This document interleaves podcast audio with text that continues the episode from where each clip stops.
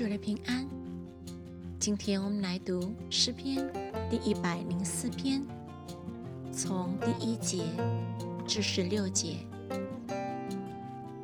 我的心啊，你要称颂耶和华，耶和华我的神啊，你为至大，你以尊荣威严为衣服，披上亮光如披外袍，铺张穹苍如铺幔子，在水中立楼阁的栋梁，用云彩为车帘，借着风的翅膀而行。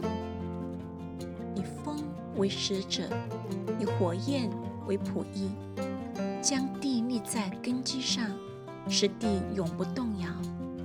你用深水遮盖地面，犹如衣裳；珠水高过山岭。你的斥责一发，水便奔逃；你的雷声一发，水便奔流。归你为他所安定之地。你定了界限，使水不能过去，不再转回遮盖地面。耶和华是泉源涌在山谷，流在山间，使野地的走兽有水喝，野驴得解其渴。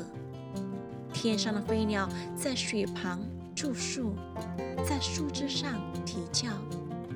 它从楼阁中浇灌山岭。因它作为的功效，地就丰足；它使草生长，给六畜吃；使菜蔬发长，供给人用；使人从地里能得食物，又得酒能悦人心，得油能润人面，得粮能养人心。